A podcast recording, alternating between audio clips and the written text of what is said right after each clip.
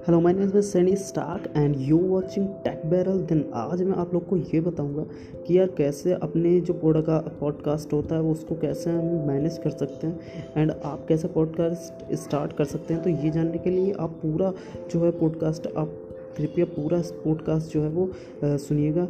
thank you